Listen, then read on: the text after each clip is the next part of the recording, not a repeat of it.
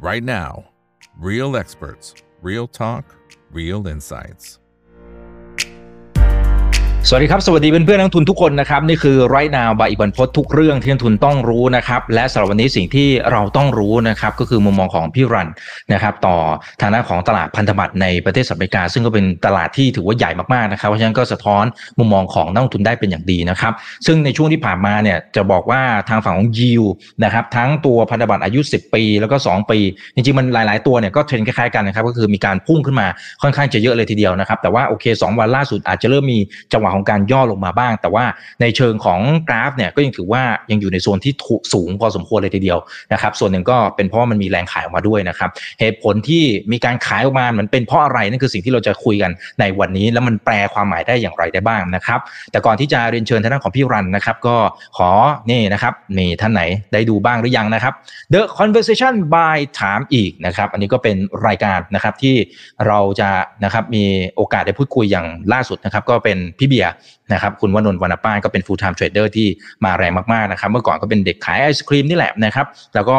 ค่อยๆเข้าสู่วงการตลาดหุ้นนะครับเพราะฉะนั้นก็จะเห็นพัฒนาการต่างๆ ว่าวิธีคิดมันเป็นยังไงแต่ละช่วงนะครับมันมีในส่วนไหนที่เราสามารถเรียนรู้ได้ นั่นคือสิ่งที่เป็น ตัวคอหลักๆนะครับที่อยากให้นักทุนเข้าไปดู แล้วก็ไปเรียนรู้แล้วลองมาปรับใช้กับตัวเราเองด้วยนะครับแต่คนไหนที่ดูแล้วก็ลองพิมพ์มาหน่อยว่าชอบไม่ชอบอะไรยังไงนะครับส่วนตัวผมก็ชอบมากนะครับยังไงคลิกไปดูย้อนหลังกันได้เนาะนะครับโอเคเอาละครับสำหรับในช่วงนี้นะครับกลับมาที่เรื่องหลักของเรานะครับก็คือทำไมพันธบัตรสมัยกาถูกถล่มขายวันนี้ได้รับเกียรติจากพี่รันครับคุณนิรันประวิทนาครับ co-founder and CEO ของ Ava Advisory นะครับสวัสดีครับพี่รันครับผม พี่รันปิดไมค์อยู่ครับ อ่าตอนนี้พี่รันปิดไมค์อยู่นะครับ ตัวตัวไมค์ใช่ครับ โอเค คุณอีสวัสดีครับสวัสดีท่านผู้ชมครับ อ่า ใจหายวาบนิดนึงครับว่าทำไมไม่มาหรือเปล่านะครับ อ่าโอเคนะครับ อ่าคนไหนที่เข้ามาแล้วก็กดไลค์กดแชร์ทุกช่องทางเนาะนะครับ Facebook YouTube Twitter ขับ House ห้องโอเวลาชันแล้วก็ TikTok กันด้วยนะครับ โอเคเอาตรงๆเลยนะครับยิวมันก็พุ่งมาจริงๆมันพุ่งมาสักระยะหนึ่งแล้วแหละนะครับแล้วก็จริงๆพี่ลานเองก็มีการแชร์ความรู้อยู่เหมือนกันว่าเฮ้ยทำไมมันถูกขายยังไง เอาตรงนี้ก่อนมันมันตีความอะไรได้บ้าง ตลาดกำลังบอกอะไรกับเราครับผม โอเค ขอบคุณครับวดิจริง ๆ ผมเล่าให้ฟังอย่างนี้ก่อนดีกว่า ผมคิดว่าหลาย ๆ ท่านน่าจะเคยเห็นปรากฏการณ์ของตลาดพันธบัตรที่มันมีอาการแปลกๆละ ในช่วงปีที่ผ่านมาเนี่ย เราเห็นว่ามันเกิดภาวะ inverted yield curve นะก็คือในภาวะปกติของตลาดครับ บอลระยะสั้นเนี่ย โดยมากผลตอบแทนจะต่ำกว่าบอลระยะยาว เหมือนคุณฝากเงินสั้นคุณก็ได้ดอกเบี้ยน้อยกว่าฝากเงินระยะยาว พอดีในช่วงที่ผ่านมาเนี่ย อเมริกาขึ้นดอกหนักมากเลยเฟดขึ้นดอกเบี้ยมาเรื่อยๆเลยตั้งแต่ไม่กี่เปอร์เซ็นต์ใกล้ๆศูนย์เอ่อพอตอนโควิดเนี่ยขึ้นมาจนถึงปัจจุบัน 5.5เปอร์เซ็นต์ละนั้นในช่วงเอ่อหลายเดือนที่ผ่านมามันเลยเกิดภาวะหนึ่งเกิดขึ้นก็คืออัตราผลตอบแทนของพันธบัตรระยะยาวที่เป็น 10 ปีหรือ 20 ปีเนี่ยด้านทะลึ่งถูกกว่า ผลตอบแทนพันธบัตรระยะสั้นเพราะปกติผลตอบแทนพันธบัตรระยะสั้นเนี่ยมันจะค่อนข้างอิงกับเฟดฟันเลทก็คืออัตราดอกเบี้ยสหรัฐนะอัตราดอกเบี้ยสหรัฐขึ้นปุ๊บไอตัวบอลสั้นก็จะขึ้นตาม แต่พอมันเกิดภาวะแบบนี้เนี่ยคนก็เลยเฮ้ยเกิดความสงสัยว่าเฮ้ยมันจะเกิดภาวะ recession หรือเปล่าในช่วงหลายเดือนที่ผ่านมาที่ inverted yield curve คือบอลระยะยาวเนี่ยผลตอบแทนดันต่ำกว่าบอลระยะสั้นนะพอคนห่วงว่าเกิด inverted yield curve เนี่ยเขาก็เลยเกิดความสงสัย ที่ว่าเอ๊ะทำไมผลตอบแทนมันถึงเป็นอย่างนั้นนะซึ่งจริงๆผมอาจจะต้องอธิบายให้หลายท่านฟังก่อนราคารของ inverted yield curve เนี่ยมันเกิดจากที่ว่านักลงทุนเนี่ยเก่งว่าถ้าเกิดเศรษฐกิจแย่เฟดจะมีนโยบายในการทำนโยบายการเงินแบบผ่อนคลายมากขึ้น โดยหลักการของผ่อนคลายอาจจะเป็นการลดดอกเบี้ย หรือเป็นการกระตุ้นด้วยการ QE หรืออะไรต่างๆนะซึ่งมันจะทำให้กระตุ้นให้การลดดอกเบี้ยเนี่ยมันทำให้ ผู้ถือพันธบัตรระยะยาวเนี่ยได้ผลตอบแทนดี จากราคาหน้าตั๋วหรือ mark to market นะครับที่มันปรับตัวขึ้นจากส่วนทางกับดอกเบี้ยที่ลดลงนั้นพอช่วงที่ผ่านมาเนี่ยมันเกิดภาวะ inverted yield curve เนี่ยคือ คนแห่ไปคิดว่าเดี๋ยวเฟดจะขึ้นดอกเบี้ยถึงจุดสูงสุดแล้วห้าเปอร์เซ็นไม่เกินหกเปอร์เซ็นหรอก เดี๋ยวพอขึ้นถึงสูงสุดปุ๊บเนี่ยถึงเวลาเนี่ย ฉันหนีไปถือพันธบัตรระยะยาวดีกว่า พอเฟดเริ่มลดดอก ฉันจะได้ได้กำไรจากการถือบอลระยะยาว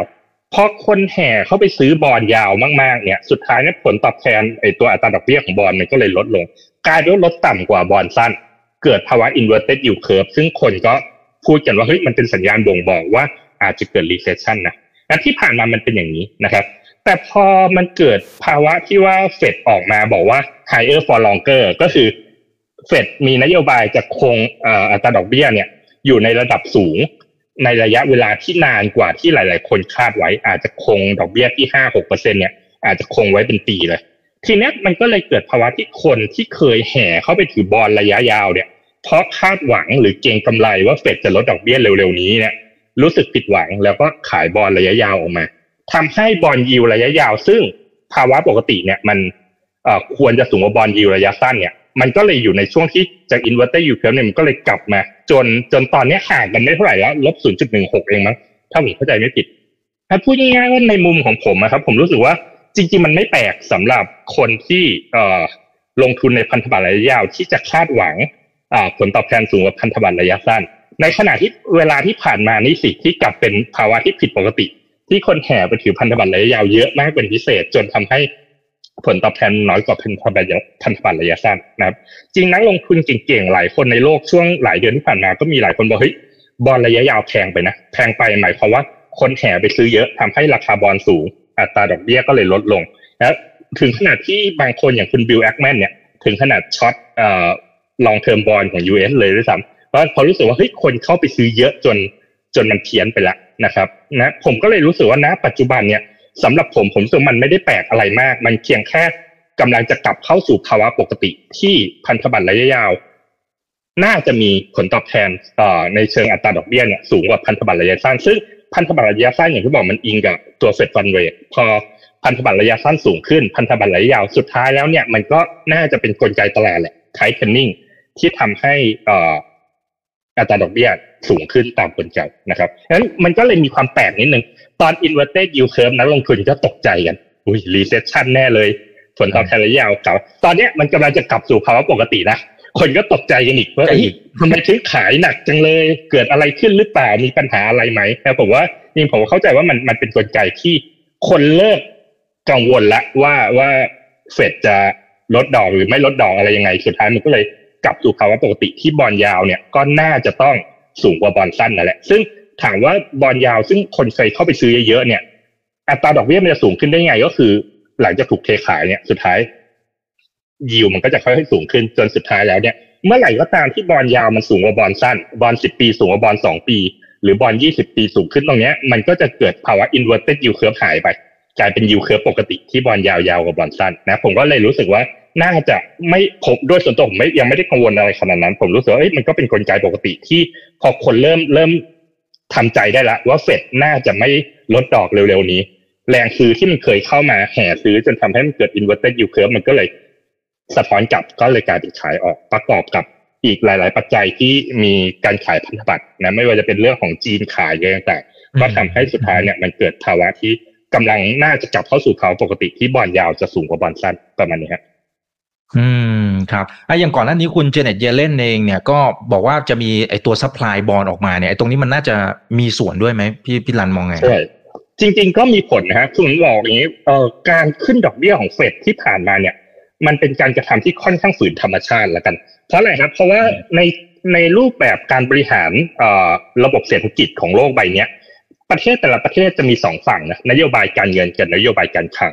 แบงก์ชาติดูแลฝ่ายการเงิน ในขณะที่กระทรวงการคลังก็ดูแลฝ่ายการคลัง ปรากฏว่าเฟดเนี่ยใช้นโยบายการขึ้นดอกแล้วก็ทำ QT เพื่อดึงเงินกลับจากระบบเศรษฐกิจ ซึ่งสิ่งนี้มันสวนทางกับแนวทางการคลัง เพราะว่า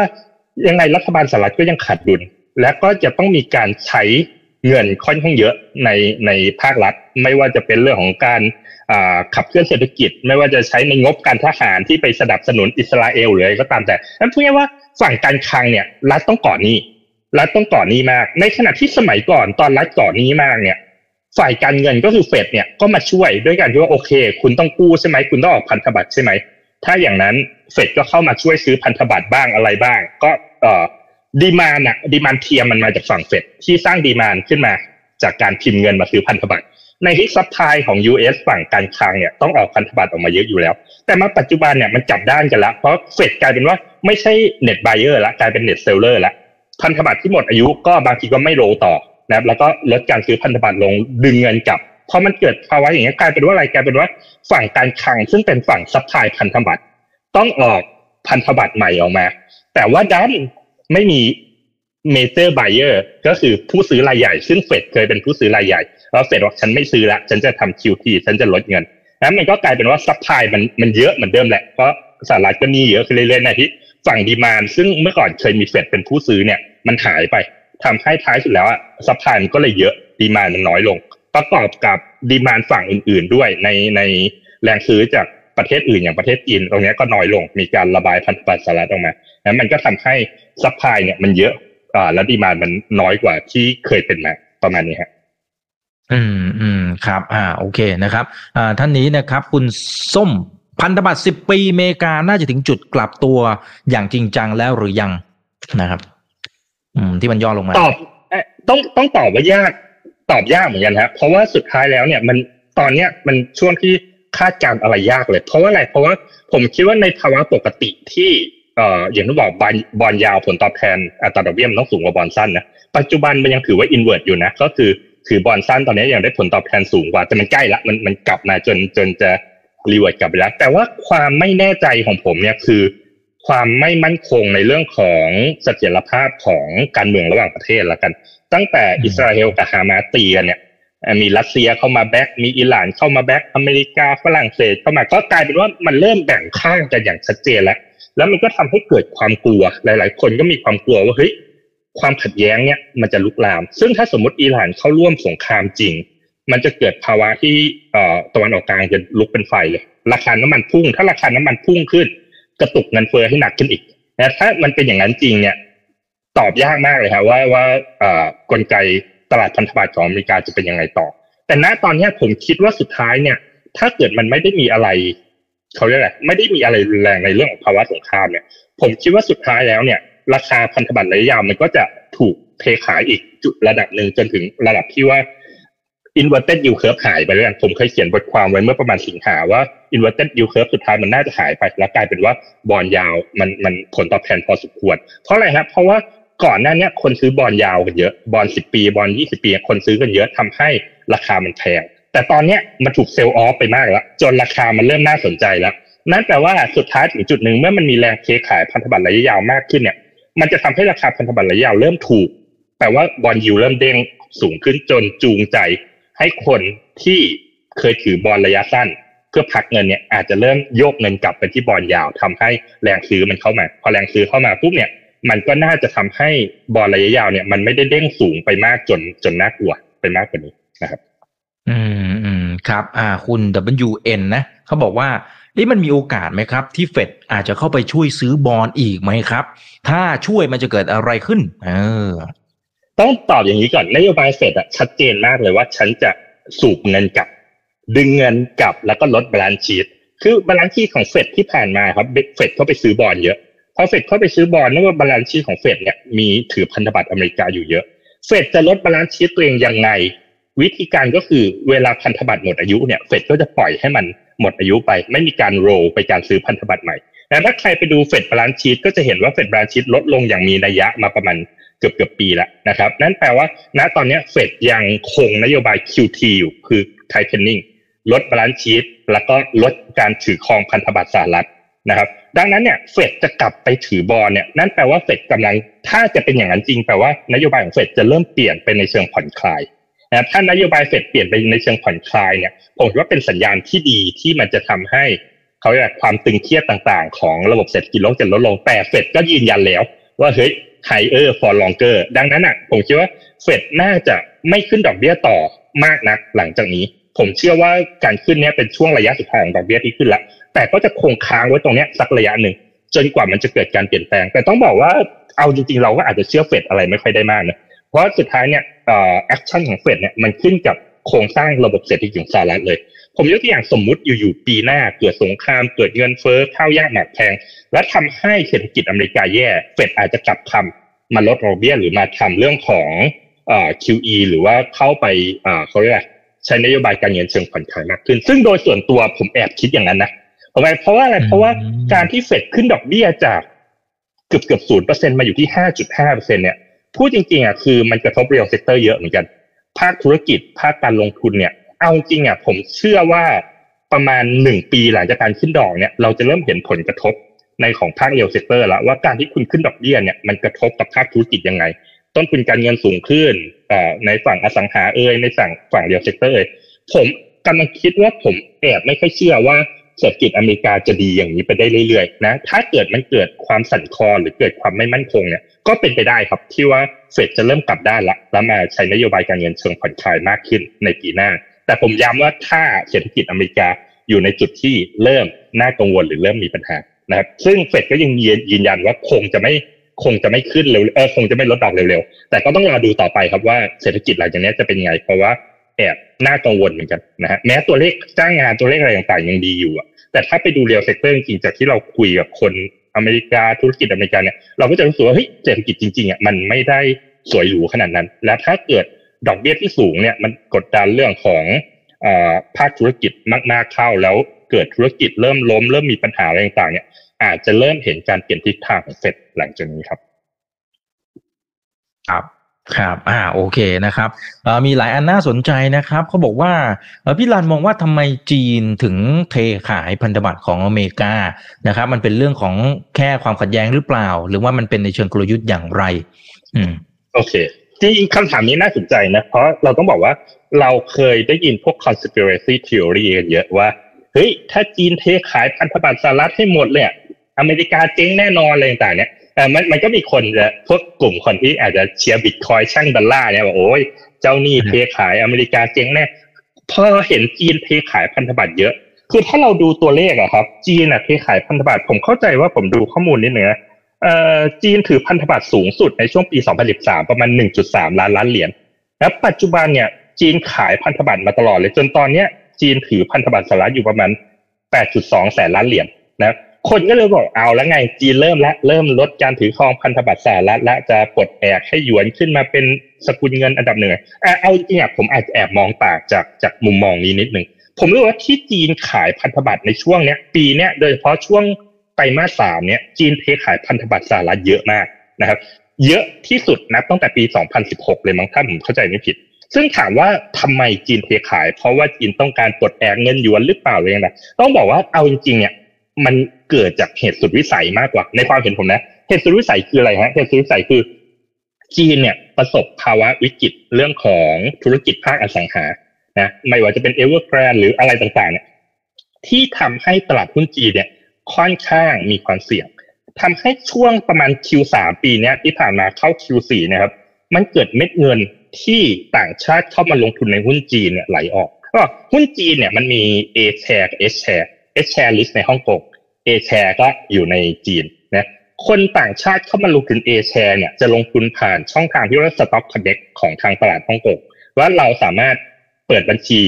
หลักทรัพย์ที่ฮ่องกงและเทรด A share ได้ ที่ผ่านมาเนี่ยพอพอจีนเปิดช่องทาง A share ให้เข้ามาเทรดผ่านทางตลาดฮ่องกงเนี่ยมันก็เลยมีเม็ดเงินต่างชาติไหลเข้ามาลงทุนในตลาดจีนเยอะนะแต่ปรากฏว่าตรงนี้มีมันก็เป็นดาบสองคมเหมือนกันพอ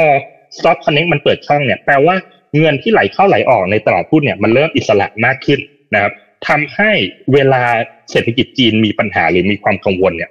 เม็ดเงินไหลออกจากช่องทางสต็อกคอนเน็กเนี่ยค่อนข้างเยอะ ตลาดหุ้นจีนถูกเพขายด้วยความกังวลเรื่องอสังหาเรื่องอะไรต่างทำให้เขาเรียกอะไรเม็ดเงินไหลออกจากจีนเยอะพอเงินไหลออกจากจีนเยอะเนี่ยหยวนก็เริ่มอ่อนลงนะซึ่งจีนเนี่ยมีนโยบายคล้ายๆเป๊กเงินหยวนกับดอลลาร์แต่จริงๆไม่ได้เป๊กหรอกเขาเรียกว่าเป็น managed fraud ก็คือ มีแบงค์ชาติคอยคุมอัตราแลกเปลี่ยนเพื่อจะให้อยู่ในกรอบ แต่ไม่ถึงขนาดโอ้โหเป๊กขนาดฮ่องกงนะแต่การคุมเงินหยวนเนี่ยมันเป็นมันเป็นนโยบายหลักของจีนอยู่แล้ว ที่จะพยายามจะคุมเรื่องค่างเงินหยวนให้มันมีเสถียรภาพนะไม่ว่าจะเป็นการสนับสนุนการส่งออกในก่อนหน้านี้พอเม็ดเงินไหลออกเนี่ยมันเกิดภาวะที่ว่าเงินหยวนก็เลยอ่อนตัวเนี่ยเม็ดเงินยิ่งไหลออกจาก Stock Connect มากเท่าไหร่เงินหยวนก็ยิ่งอ่อนตัวมากขึ้นมากขึ้นมากขึ้น ทำให้หยวนเนี่ยเคยล่าสุดหยวนอ่อนนิวไฮเลยอ่อนอยู่ที่ประมาณ 7.3 หยวนต่อ US ดอลลาร์นะในขณะที่ช่วงที่หยวนแข็งๆเนี่ยประมาณปี 2014 เนี่ยประมาณ 6 หยวนต่อ 1 US ดอลลาร์แล้วพอหยวนอ่อนปุ๊บเนี่ยสิ่งที่เกิดขึ้นคืออะไรฮะความไม่มีเสถียรภาพมันเริ่มเกิดแล้ว รัฐบาลจีนก็เลยต้องเริ่ม take action คือการเทขายพันธบัตรเนี่ยมันเกิดจากว่าจีนเนี่ยมีทุนสำรองระหว่างประเทศเยอะ เกิดจากการเกินดุลบัญชีเดินสะพัดมายาวนานพอทุนสำรองระหว่างประเทศถือดอลลาร์เยอะๆเนี่ยจีนก็เอาไปถือพันธบัตรเพื่อผลตอบแทนนะแล้วพอถึงเวลาเนี่ยหยวนอ่อนหยวนอ่อนแปลว่าหยวนอ่อนแปลว่าดีมานหยวนลดลง แล้วก็ดีมานดอลลาร์เพิ่มขึ้นเงินไหลออกทำให้จีนก็เลยต้องพยายามจะ stabilize มัน ถ้าใครไปดูตัวเลขผมว่าน่าสนใจ เพราะเงินไหลออกจาก Stock Connect ประมาณสองหมื่นล้านเหรียญในช่วงไตรมาสที่ผ่านมา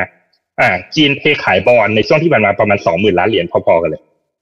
นะมันก็คือพูดง่ายว่าพอเงินไหลออกจากจีนไหลออกจากหยวนไปดอลลาร์เนี่ย จีนก็เอ่อแบงก์ชาติก็ต้องพยายามคุมอัตราแลกเปลี่ยนด้วยการที่ขายดอลลาร์ทิ้ง และเข้ามาซื้อหยวนเพื่อ stabilize มันทำให้หยวนเนี่ยไม่ได้อ่อนค่าเร็วมากจนเกินไปและดังนั้นณตอนนี้พอจีนเกิดภาวะเงินทุนไหลออกเยอะ เยอะมากอย่างมีนัยยะเลยตัวแมนแสกบอกว่าในช่วงกันยาที่ผ่านมา จากทุกช่องทางเลยนะ เงินทุนไหลออกจากจีนไปประมาณเจ็ดเจ็ดจุดห้าหมื่นล้านเหรียญซึ่งสูงมากๆนะครับอ่ามันก็เลยเกิดภาวะเฮ้ยถ้าเงินไหลออกเยอะๆหยวนจะอ่อนอย่างอย่างมีนัยยะเลยคล้ายๆตอนเงินไหลออกของเยนไปที่ดอลลาร์เนี่ยเยนก็อ่อนปวกเปียกเลย แต่จีนอะปล่อยให้เป็นอย่างญี่ปุ่นที่เยนอ่อนแบบนั้นไม่ได้สุดท้ายจีนก็เลยจำเป็นต้อง manage เรื่องของอัตราแลกเปลี่ยน ด้วยการขายสินทรัพย์ที่เป็นดอลลาร์เพื่อลด demand ดอลลาร์และเพิ่ม demand หยวนมันก็ทำให้พันธบัตรสหรัฐถูกขายออกไป แล้วก็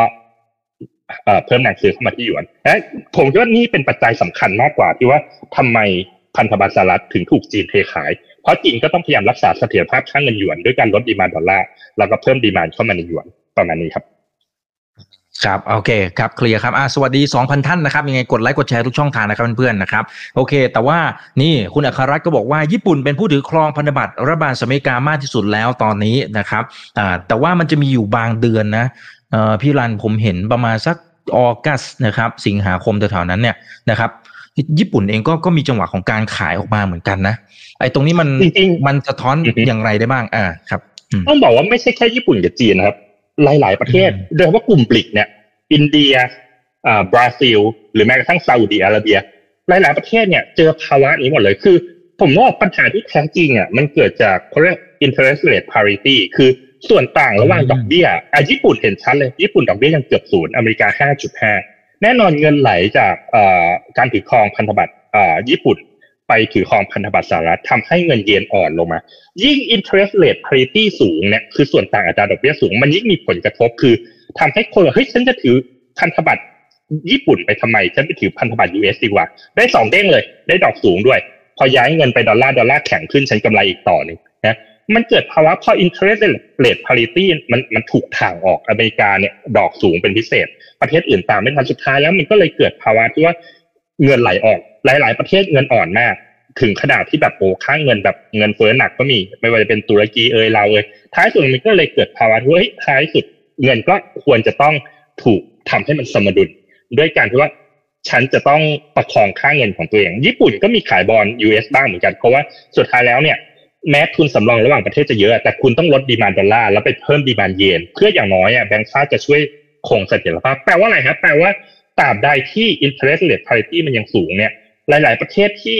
มีภาวะเงินไหลออกเนี่ย ก็อาจจะจำเป็นต้องขายพันธบัตรสหรัฐ เพื่อลด demand ดอลลาร์และกลับเข้ามาถือเงินในสกุลตัวเองเพราะว่าจริง ๆ ภาวะเนี้ยก็ก็มีส่วน แล้วผมเสริมเรื่องอีกเรื่องหนึ่งของจีนเนี่ยนอกจากทุนไหลออกแล้วจริงๆอะ interest rate parity ของจีนเริ่มเริ่มกว้างนะ เพราะว่า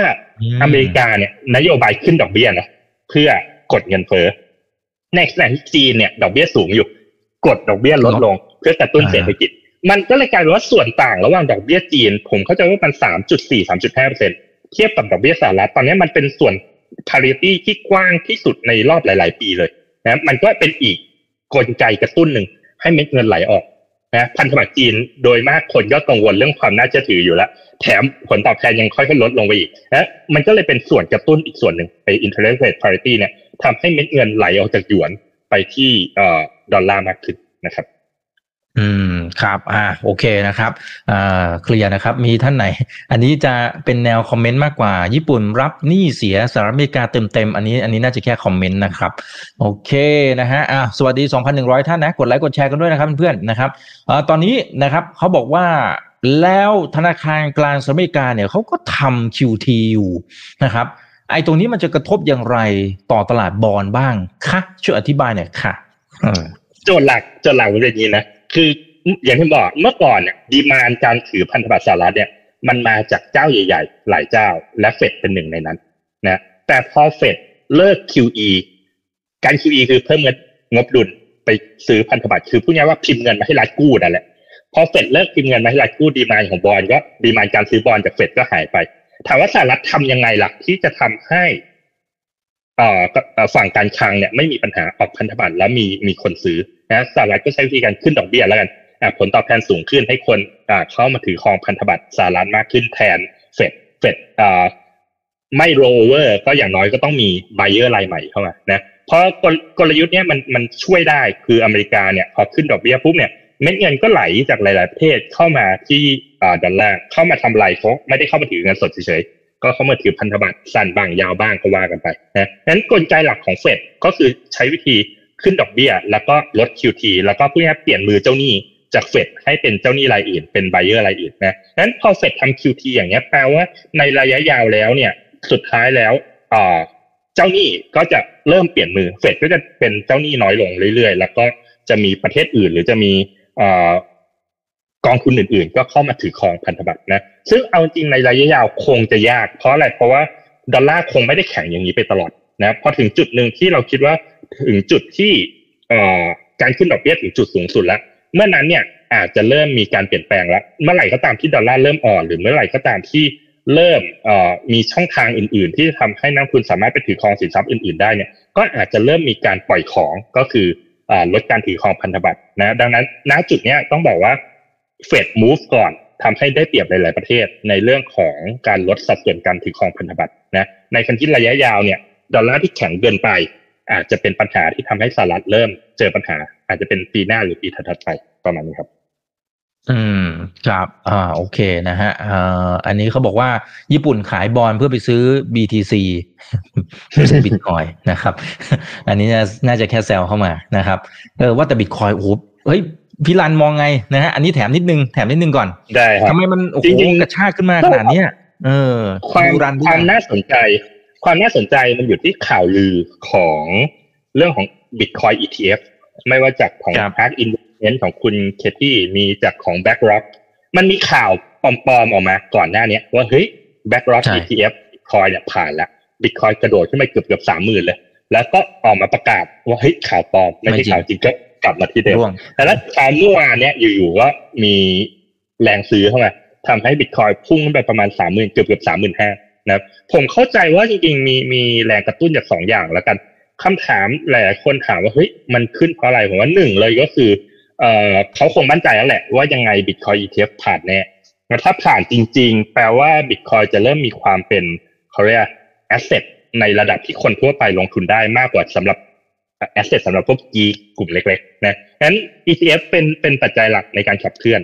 สองคือถ้ามองจากโครงสร้างพื้นฐานราคาของคริปโตเนี่ย เราเห็นว่าก่อนทาร์วิ่งประมาณครึ่งปีเนี่ย ทุกครั้งที่บิตคอยมีการทาวิ่งก่อนทาวิ่งเนี่ยราคาจะเริ่มกลับมาเป็นเป็นตลาดกระทิงนะแล้วก็ปัจจัยสามที่ผมคิดว่ามีผลพอสมควรคือ คนกันกังวลเรื่องของสงครามโลกนะรู้บอกว่าบิตคอยถูกออกแบบมาเพื่อความไม่มีเสถียรภาพของระบบเศรษฐกิจโลก ซึ่งถ้ามันเกิดสงครามโลกจริงเนี่ยมันก็มีความเป็นได้ว่าคนก็จะแห่เอาเงินไปถือสินทรัพย์ ที่มันเป็นสินทรัพย์ทางเลือกอย่างคริปโตมากขึ้นนะซึ่งหลาย ๆ คนบอกเฮ้ยบอลระยะยาวก็ถูกเทขาย ตลาดหุ้นก็ไม่ดีอ่าทองคำก็เฉยเฉยเอ้าแล้วเงินมันไหลไปไหนหมดแล้วบอกโอเคหลายคนบอกถือเงินสดอ่าที่เงินส่วนหนึ่งก็มีมีมีมีโอกาสเหมือนกันว่าส่วนหนึ่งก็ไปถือพวกสินทรัพย์ที่เป็น alternative มากขึ้นนะครับอืมอืมครับ อ่า เพราะฉะนั้นเดี๋ยวรอนะครับ รอบนี้มาสวยๆเลยนะครับ เดี๋ยวรอดูว่าปีหน้าจะเป็นยังไงนะครับจริงปีหน้าก็จะเป็นช่วง halving พอดีใช่ไหมครับพี่รันฮาว ing ประมาณกลางปีใช่ครับ อ่าโอ้โห นี่มันดูจะสอดคล้องกันด้วยนะครับ แต่ยังไง ทุกการลงทุนก็มีความเสี่ยงนะเพื่อนไปดูเพิ่มเติมนะครับ คุณเจโรอาจจะเป็นสักหนึ่งถึงสองคำถามสุดท้ายนะครับอ่าวันนี้มากันล้นหลามเลยนะครับ สวัสดีสองพันสามร้อยท่านนะนะครับ คุณเจโรนะฮะบอกว่ามุมมองค่าเงินบาทไทยรวมถึงพันธบัตรไทยนะครับ พี่รันมองอย่างไรนะฮะโอเคขอบคุณครับเช็คไปด้วยเลยครับโดยส่วนตัวผมเองก็ยังรู้สึกว่า ไทยก็เจอความท้าทายใกล้เคียงกับประเทศอื่นๆเลยว่า สุดท้ายเนี่ย แบงก์ชาติเนี่ย ถามว่าจะขึ้นดอกต่อไหม อันนี้ตอบยากจริง เพราะจริง ๆ นักเศรษฐศาสตร์หลายคนก็ไม่ค่อยเห็นด้วยนะที่แบงก์ชาติขึ้นดอกเบี้ย เพราะว่าท้ายสุดเงินเฟ้อของไทยที่ผ่านมามันไม่ได้สูงเลยนะมันเคยสูงอยู่พักหนึ่งแล้วตอนนี้มันตกลงมาอยู่ในระดับที่แบบเอ่อปกติธรรมดามากๆเงินเฟ้อแบบค่อนข้างต่ำด้วยซ้ำนะแล้วพอเงินเฟ้อต่ำแล้วขึ้นดอกเบี้ยเนี่ยมันกลายเป็นภาวะที่หลาย ๆ คนรู้สึกว่าไม่ค่อยโอเคนะซึ่งเอาจริง ๆ แล้วเนี่ยถ้าแบงค์ชาติบอกว่าเฮ้ย เพราะว่าดอกเบี้ยมันต่างกับอเมริกามากไป ต้องการรักษาเสถียรภาพค่าเงินจำเป็นต้องขึ้นดอกเบี้ยเพื่อลดการไหลออกเนี้ยผมว่ามันก็สมเหตุสมผลนะ แต่ณตอนนี้มันเหมือนกับว่า แก้เป็นปัญหางูกินหางแล้วกัน เพราะว่าถ้าเกิดขึ้นดอกเบี้ยจริงอะอย่างที่บอกว่าเศรษฐกิจก็จะได้รับผลกระทบ real sector จะได้รับผลกระทบพอสมควรแล้ว อย่างที่บอกหลังขึ้นดอกเบี้ยไปสักประมาณปีเนี่ยเราจะเริ่มเห็นผลแล้วว่าเรื่องของหุ้นกู้ default หรือเรื่องของหนี้สินของภาคเอกชนอะไรอย่างต่างๆเนี่ยมันจะเริ่มเพิ่มขึ้นนั้นโดยส่วนตัวผมแอบคิดว่าแบงก์ชาติน่าจะไม่ขึ้นดอกเบี้ยแบบรุนแรงมากไปมากกว่านี้ละนะซึ่งถ้าเป็นอย่างนั้นน่ะแปลว่าในเชิงหลักการของ capital flow เนี่ยดอกเบี้ยของไทยกับของอเมริกาก็ยังต่างกันอยู่ แปลว่าก็มีโอกาสที่บาทอาจจะอ่อนไปกว่านี้ก็ได้ นะครับ ถ้าเกิดปัจจัยอื่นๆคงที่นะ โดยส่วนตัวผมยังยังรู้สึกว่าบาทมีโอกาสจะอ่อนมากกว่าจะแข็งหลังจากนี้นะ แต่ทั้งหมดทั้งมวลเนี่ยผมว่ามันขึ้นกับหลาย ๆ ปัจจัยนะ ไม่ว่าจะเป็นดุลบัญชีเดินสะพัดซึ่งก็ต้องมานั่งดูว่าการท่องเที่ยวไทยดุลบริการต่างๆมันกลับมาดีไหม เม็ดเงินที่รัฐบาลใหม่จะดึงจากต่างชาติเข้ามาลงทุนในไทยเนี่ย มันไปได้ด้วยดีหรือเปล่า ถ้าการท่องเที่ยวมันดี ดุลบริการดี ดุลบัญชีเงินทุน มีเม็ดเงินไหลเข้ามาลงทุนมาก ตรงเนี้ย มันก็อาจจะช่วยทำให้เสถียรภาพของค่าเงินบาทดีขึ้น แต่ถ้าเกิดรัฐบาลทำไม่สำเร็จหรือทำได้ไม่ดีมากพอ ท้ายสุดแล้วเนี่ยมันก็มีความเสี่ยงที่บาทน่าจะอ่อนลงไปจากอ่า interest rate parity ที่เกิดขึ้น แต่ย้ำว่าเป็นความเห็นส่วนตัวนะครับ ทั้งนี้ทั้งนั้นผมว่าก็ต้องให้โอกาสรัฐบาลดูรัฐบาลทำงานนิดหนึ่งหลังจากนี้ว่า โอเค กลไกการขับเคลื่อนเศรษฐกิจหลายอย่างเนี่ยมันจะสามารถช่วยสร้างความเชื่อมั่นให้คนได้ไหมนะฮะ แต่แอบแอบคิดว่าคุณไทยอาจจะเริ่มน่าสนใจแล้วด้วยด้วยด้วยด้วย valuation earning yield ประมาณนี้ใช่ก็ใช่เคยคุยกับหลายคนรู้สึกว่าเออหลายๆคนก็เริ่มรู้สึกเริ่มบูริชกับหุ้นไทยละซึ่งถ้ามันเป็นอย่างนั้นจริงก็ก็อาจจะเป็นอีกปัจจัยหนึ่งที่จะช่วยประคองเม็ดเงิน ให้ถ้าไหลเข้ามามากขึ้นในปีหน้าก็น่าช่วยเรื่องของค่าเงินได้ระดับประมาณนี้ครับ อันนี้น่าสนใจคุณชัยยานะ บอกว่าถ้าแจกเงินหมื่นบาท เงินเฟอ้อจะเพิ่มไหมนะครับ แล้วเงินเฟอ้อเพิ่มยิวเพิ่มหรือเปล่าอะมันจะต่อเนื่องกันไปลักษณะแบบนี้ไหมเออ อยู่ในจุดที่ขึ้นฐานขึ้นฐานการแจกเงินเลยเนี่ย ยังไงอะเลี่ยงไม่ได้ที่เงินจะเฟ้อแต่ต้องบอกว่ากลไกของรัฐอะเอาจริงผมค่อนข้างเขาเรียกอะไรอยู่กลางๆนะผมไม่ได้ปฏิเสธเรื่องการแจกเงินหมื่นขนาดนั้นหลาย ๆ คนที่มาแบบปฏิเสธแบบ เข้มข้นเลย แต่ผมแค่มีเงื่อนไขหนึ่งที่ผมคิดว่ารัฐบาลควรทำคือ คุณต้องทำให้เม็ดเงินที่คุณแจกเนี่ยมันไหลในกลุ่มรากหญ้าให้ได้นานที่สุด เพื่อทำให้มันเกิดไอ้พายุหมุนทางเศรษฐกิจที่คุณอยากให้เกิด แต่ถ้าเกิดคุณปล่อยให้ big player เข้ามาเนี่ยแล้วเงินมันไหลกลับขึ้นที่สูงเนี่ยท้ายสุด circulation ของเงินในระบบเศรษฐกิจมันจะน้อย แล้วมันจะไม่ไม่ช่วยกระตุ้นเศรษฐกิจ อย่างที่ญี่ปุ่นก็เคยแจกที่คุณสิริกัญญาเคยออกมาบอก แล้วสุดท้ายเนี่ยมันมีอิมแพคต่อระบบเศรษฐกิจ น้อยกว่าที่คาดมากๆนะครับนั้นประเด็นอะ การแจกเงินยังไงเงินก็เฟ้อเพราะว่าท้ายสุดแล้วเนี่ย คุณมีกำลังซื้อมากขึ้นนะเพียงแต่ว่ากลไกของระบบวอลเล็ตของรัฐบาลถ้าสามารถคุมตรงนี้ได้อย่างเช่นธุรกิจที่มาลงทะเบียนเพื่อรับชำระตรงนี้อาจต้องมีการควบคุมราคาโดยกระทรวงพาณิชย์ว่าโอเค คุณขายข้าวมันไก่จานละห้าสิบเนี่ยถ้าเป็นเงินดิจิตอลวอลเล็ตเนี่ย คุณจะขึ้นราคาเป็นห้าสิบห้าไม่ได้นะ คือกระทรวงพาณิชย์อาจต้องเข้ามาช่วยควบคุมราคาตรงนี้ ให้ได้ดีที่สุดเท่าที่จะทำได้ เพราะว่าอันนี้ไม่ มันเป็นเงินที่ไม่ใช่ว่าใครก็รับได้นะ มันต้องเป็นบริษัทเอ่อหรือเป็นธุรกิจที่จดแวดแล้วก็อยู่ในการควบคุมของภาครัฐนะ ถ้ารัฐควบคุมได้ดีก็อาจจะคุมไม่ให้มันเฟอ้อมากจนเกินไปได้นะ ซึ่งถ้ามันเป็นอย่างนั้นได้ ผมว่าก็แล้วแต่มุมมองแล้วกัน หลาย ๆ คนมองว่าการบริโภคของไทยยังไม่แย่ แต่โดยส่วนตัวผมเองกลับรู้สึกว่า อ่าเขาเรียกอะไรบาดแผลจากโควิด เนี่ย มันยังคงฝังลึกในกลุ่มรากหญ้าบางคนยังเป็นแผลชะกันอยู่ อาจจะจำเป็นจะต้องมีการกระตุ้นตรงนี้นะครับ เพราะว่าถ้าดูไม่ว่าจะเป็นหนี้ครัวเรือนหรือต่างๆ ของไทยอยู่ในระดับที่เรียกได้ว่าเกือบจะวิกฤตแล้วนะครับ ดังนั้นการเพิ่มกำลังซื้อให้รักยาผมถือว่าเป็นเรื่องสำคัญ เพียงแต่ว่านโยบายของเงินดิจิตอลของรัฐเนี่ยยังไม่ได้มีจุดไหนที่จะบอกแนวทางที่ทำให้เม็ดเงินมันไหลอยู่ภายในกลุ่ม ชนชั้นกลางชนชั้นล่างนะยกเว้นเรื่องของการคุมระยะทางซึ่งคุมระยะทางก็ไม่ได้ช่วยอะไรรายใหญ่ก็สามารถเข้าไปเพื่อรับผลประโยชน์จากตรงนี้ได้นะผมผมก็เลยเชียร์ว่า ถ้าจะทำอะลองพยายามหาทางไหมที่จะทำให้เม็ดเงินมันไหลเวียนอยู่ใน อ่า ด้านล่างให้ได้นานกว่านี้ ให้หมุนเวียนในระบบเศรษฐกิจให้ได้นานกว่านี้ อืมอืมครับอ่าเดี๋ยวขอเป็นอันสุดท้ายคำถามสุดท้ายแล้วกันนะครับ คืออย่างตอนเนี้ยดอกเบี้ยก็เดี๋ยวต้องรอดูว่ากรงจะขึ้นไหมนะครับ แต่ว่าถ้าให้พี่รันประเมินณตอนนี้เนี่ย การที่ดอกเบี้ยมันขึ้นมาประมาณนี้แล้วเนี่ย มันอาจจะทำให้เกิดการล้มของของหมายถึงว่าการผิดนัดชำระหนี้ของบอลเพิ่มเติมมากน้อยแค่ไหนมันอาจจะถึงขั้นเป็นแบบระลอกใหญ่ไหมนะครับอ่าหรือหรือก็ไม่ไอ้ที่ไม่กี่เจ้าก่อนหน้านี้ก็ก็เป็นแค่รายเฉพาะตัวของเขาเองหรือยังไงครับพี่รันมองไงฮะ ผมว่าการที่หุ้นกู้มีปัญหาที่ผ่านมาผมว่าส่วนใหญ่เป็นธุรกิจที่ไม่ได้เขาเรียกอะไรตัวเองทำตัวเองซะมากกว่าแล้วกันอ่าในขณะที่ไอ้ตัวดอกเบี้ยเนี่ย มันจะเริ่มมีผลไหมผมว่าเริ่มมีผล แต่ผลมันมันคงไม่ได้โอ้โหเกิดทำให้แบบการล้มลงของอ่าภาคเอกชนอย่างเป็นลูกโซ่รุนแรงนะมันแค่ทำให้ธุรกิจมันขับเคลื่อนยากขึ้น ต้นทุนการเงินสูงขึ้นจะก้งจะกู้อะไรก็เหนื่อยมากขึ้น ดอกเบี้ยแพงขึ้นนะและทำให้การขับเคลื่อนเศรษฐกิจเนี่ย มันลำบากมากขึ้นนะครับ แต่แต่ผมก็คิดว่า ผมเชื่อว่าแล้วกันกรงน่าจะไม่ได้ขึ้นแบบ อาจจะขึ้นบ้างนิดหน่อยไม่ได้ขึ้นหวือหวาหรือไม่ได้ขึ้นเยอะจนเกินไปนะเพราะว่าเงินเฟ้อตอนนี้มันยังอยู่ในระดับที่ต่ำมากนะครับ แต่ก็อย่างที่บอกครับว่าสุดท้ายอะมันยากตรงที่ว่าไอ้เรื่องเงินเฟ้อในประเทศก็เรื่องหนึ่ง กับเรื่องของส่วนต่างของดอกเบี้ยไทยกับสหรัฐก็ยังเรื่องหนึ่งนะครับ ซึ่งณตอนนี้ผมคิดว่า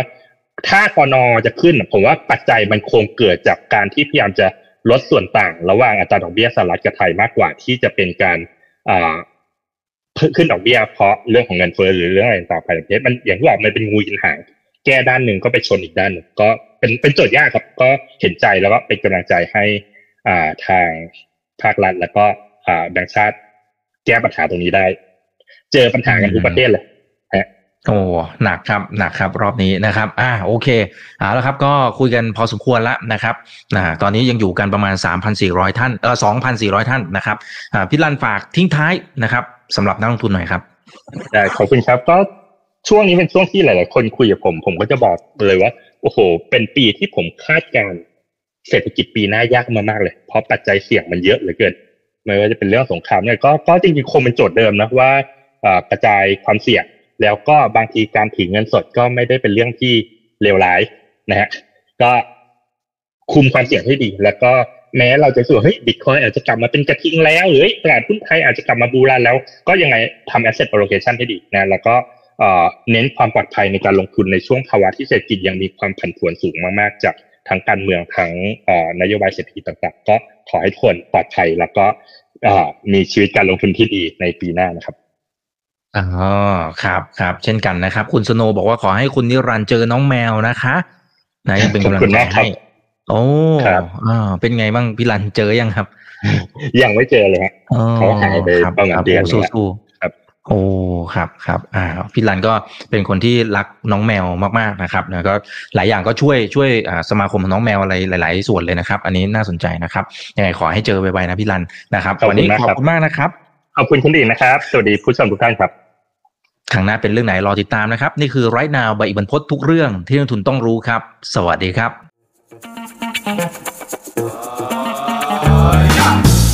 ถ้าชื่นชอบคอนเทนต์แบบนี้อย่าลืมกดติดตามช่องทางอื่นๆด้วยนะครับ ไม่ว่าจะเป็น Facebook, YouTube, Line Official, Instagram และ Twitter จะได้ไม่พลาดการวิเคราะห์และมุมมองเศรษฐกิจ และการลงทุนดีๆ แบบนี้ครับ อย่าลืมนะครับว่าเริ่มต้นวันนี้ดีที่สุด ขอให้ทุกท่านโชคดี และมีอิสรภาพในการใช้ชีวิต ผมอีกบรรพฤษธนาเพิ่มสุขครับ